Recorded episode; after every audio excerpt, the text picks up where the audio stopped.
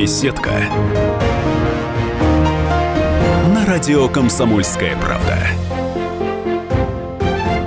Всем привет! Э, С вами Александр Гамов, но прежде всего наш гость Владимир Якушев, губернатор такого удивительного совершенно края, это Тюменская область. Э, Нам контрразведка доложила, что вот вы, прежде чем полететь в Москву, вы открыли несколько новых объектов, в том числе и молочно-товарную ферму. Во-первых, здравствуйте. Ну, а во-вторых, действительно, мы открыли, я считаю, замечательную ферму. Молочная ферма, которая на данный момент, ну, наверное, одна из самых передовых в Российской Федерации, не только в Российской Федерации. Это не мое мнение, это мнение экспертов. Все технологии, которые сегодня применяются на подобных фермах, они там присутствуют. Комплекс сделан таким образом, что на нем присутствует просто очень много зон, в том числе и специальная зона, где будут обучаться студенты из аграрного университета, плюс к тому, значит, э, с компанией Danone на этой ферме у них есть теперь своя школа MBA, и там будут обучаться свои студенты. А мощность какая? Сколько там голов? После того, как она полностью будет запущена, вот под одной крышей там будет стоять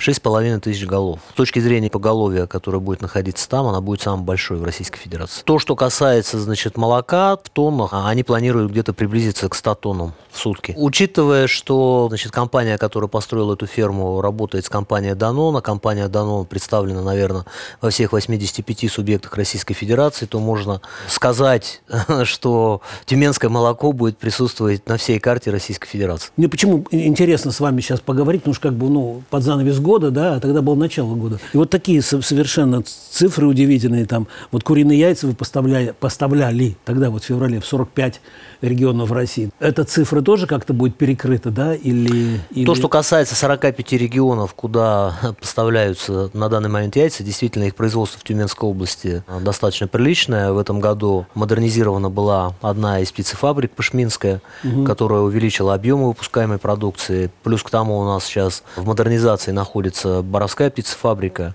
Объемы яйца, которые производятся на территории, возрастают. Соответственно, мы можем предположить о том, что география поставок будет точно расширена, и, наверное, это уже будет не 45 регионов, а больше. В феврале э, вы сказали, что по сути у вас в области проведена вторая индустриализация, то есть это вот Да. в течение этих 10 лет. Ну, Это- будем считать с 2001 года. Мы продолжаем набирать обороты. Я приведу просто одну цифру, она такая достаточно показательная. А у меня у вот самого есть, что вот в 2007 году доля промышленности достигала 9%.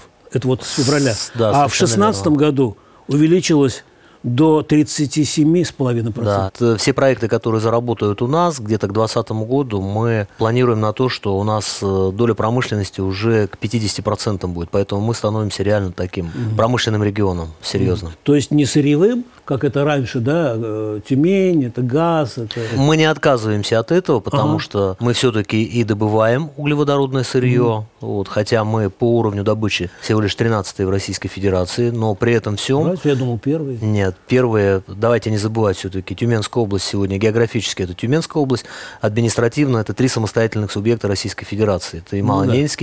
Ханты-Мансийский автономные округа и Тюменская область. Поэтому я сейчас говорю за Тюменскую область. Поэтому мы 13-й по добыче углеводородов, но при этом а, на нашей территории перерабатывается углеводородное сырье. И Это и Антипинский нефтеперерабатывающий завод, и э, сегодня огромная площадка, нефтехимическая площадка, которая, опять же, использует углеводороды, которые добываются на севере Тюменской области. Поэтому мы себя как бы из этой истории не вычеркиваем и прекрасно понимаем, что здесь мы растем за счет э, сырьевого севера Тюменской области, и в дальнейшем производства, которые будут появляться по переработке углеводородного сырья на нашей территории, они все равно будут э, частью топливно-энергетического комплекса Большой Тюменской области. Что вам помогает и на первых э, местах в рейтинге находиться, и в десятке, в том числе по инновациям, ну и так далее. Секреты можете и нам тоже? Секрет, я рассказать? думаю, что он достаточно простой, Ага. вот, и я его не скрываю, в том числе делюсь вот на тех площадках, куда меня приглашают сегодня уже как губернатора с 12-летним стажем можно. Главный секрет – это много работать. Губернатор и его команда просто должны э,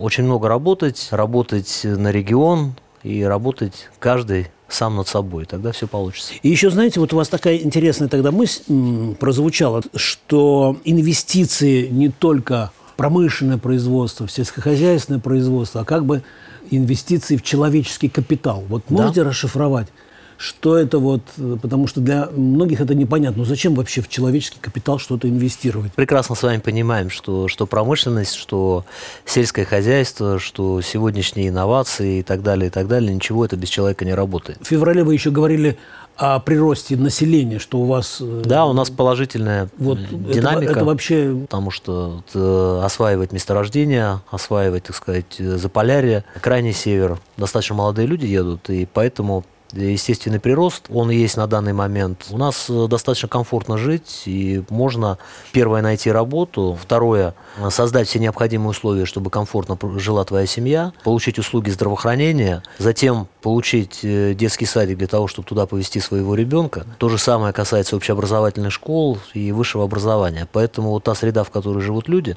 она достаточно комфортная. И вот эти все факторы, они, естественно, влияют сегодня на положительные демографические показатели, которые у нас есть. То, что касается, значит, дохода, там нужно смотреть. Есть такие показатели, как это среднемесячная заработная плата, доходы на душу населения. Вот если мы по среднемесячной заработной плате, значит, возьмем, то она у нас приближается 40 тысяч. В рамках, э, как бы, Российской Федерации достаточно неплохой показатель, учитывая, как бы, районные коэффициенты, естественно, на Ямале в Ханты-Мансийском автономном округе это зарплата на порядок выше. Поэтому у вас и количество многодетных семей, да, вот, Большое количество за многодет- 10 лет с 8 тысяч до 20 тысяч. Да. Это вот остается, да? Остается, остается. Положительная динамика идет, и количество многодетных семей растет.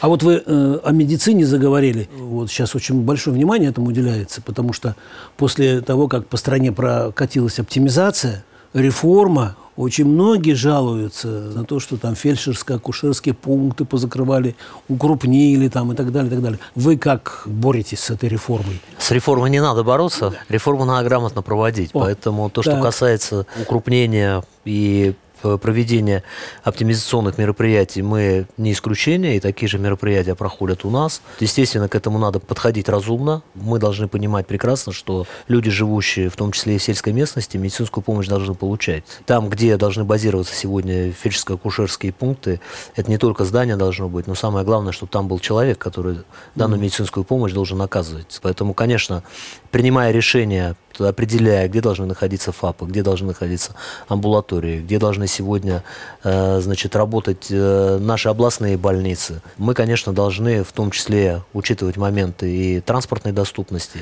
и возможности вовремя сообщить о таких вещах. И, конечно, когда мы такие мероприятия э, проводили и делали так называемую оптимизацию, мы, конечно, все эти факторы учли. А то, что касается высокотехнологичной помощи, мы продолжаем работать над увеличением значит, видов высокотехнологичной медицинской помощи. В частности, э, мы начали заниматься таким очень важным э, направлением, как имплантология. Это имплантация, когда человеку вживляют э, новый орган. А, то есть не То надо в есть Москву мы, везти, да, мы начали эти операции делать на печень, мы начали такие операции делать на Фантастика. почку, и сейчас у нас в ближайшем приближении, я думаю, что мы будем ставить технологию, значит, по поджелудочной железе. Поэтому в этом направлении мы двигаемся, но одно из главных направлений, которым мы серьезно сейчас занимаемся, и не только мы, наверное, а в целом, наверное, вся страна, это, конечно, онкология. То есть вот ваша фраза, да, э, что с реформами не надо бороться, надо просто их грамотно выполнять, она относится не только к медицине, а вообще, да, Да, конечно. к, к вашей индустриализации. А вот, значит, такие интересные ну, вещи, как ТЭФИ регион, статусные как бы мероприятия, как сериал «Тобол», да, вот, потом мы знаем, что Кубок э, мира по биатлону Тюменской области. Все говорят, что у вас вообще и самая лучшая трасса в мире, и вся инфраструктура. Есть же еще мнение спортсменов, а, отзывались о Тюмени, о нашем стадионе, о том, как О вашем а- снеге. орга- организованы соревнования, поэтому это все правда. Публика у нас очень любит биатлон, Да. ждет этих соревнований. И нужно сказать, что на этих соревнованиях не только тюменская публика, но Ну и да. все близлежащие регионы. А Когда мы проводили чемпионат Европы, то география была 45 субъектов Российской Федерации были представлены на трибунах. Это большая география. Я вообще за- заметил, что вы вот о биатлоне говорите ну, с не меньшим интересом, чем о сельском хозяйстве. И Ну, конечно, я же я являюсь членом правления Союза биатлонистов, и учитывая, что у нас это зимний вид спорта номер один один, поэтому То есть вот, э, я, я погружен в него. Да, ближайшие соревнования какие мы увидим? Ближайшие соревнования буквально вот Кубок мира будет. А, все-таки будет, потому что сначала говорили, будет, не будет. Если мы говорим про Тюмень, Тюмень, то в про марте все осталось. Вот Ага. дес- 10 числа было достаточно знаковое заседание исполкома IB- IBU, потому что это как раз вот по следам заявления МОКа. И много что плохого могло появиться на самом деле, и кое-кто там инициировал эти вещи. Значит, но мне кажется, что то решение, которое исполком вынес, оно вот в той ситуации, в которой мы находимся, предельно корректное, скажем так, и никто не выбросил этапы, значит, IBU, которые будут проходить в Ханты-Мансийске и Увате, они остались в календаре, и этап Кубка мира, который остался в Тюмени. Спасибо вам огромное, Владимир Иванович. Спасибо. В студии радио «Комсомольская правда» был губернатор Тюменской области Владимир Якушев. А с вами был Александр Габов. Всем счастливо. Пока приезжайте в Тюменскую область на биатлон и не только. Беседка. На радио «Комсомольская правда».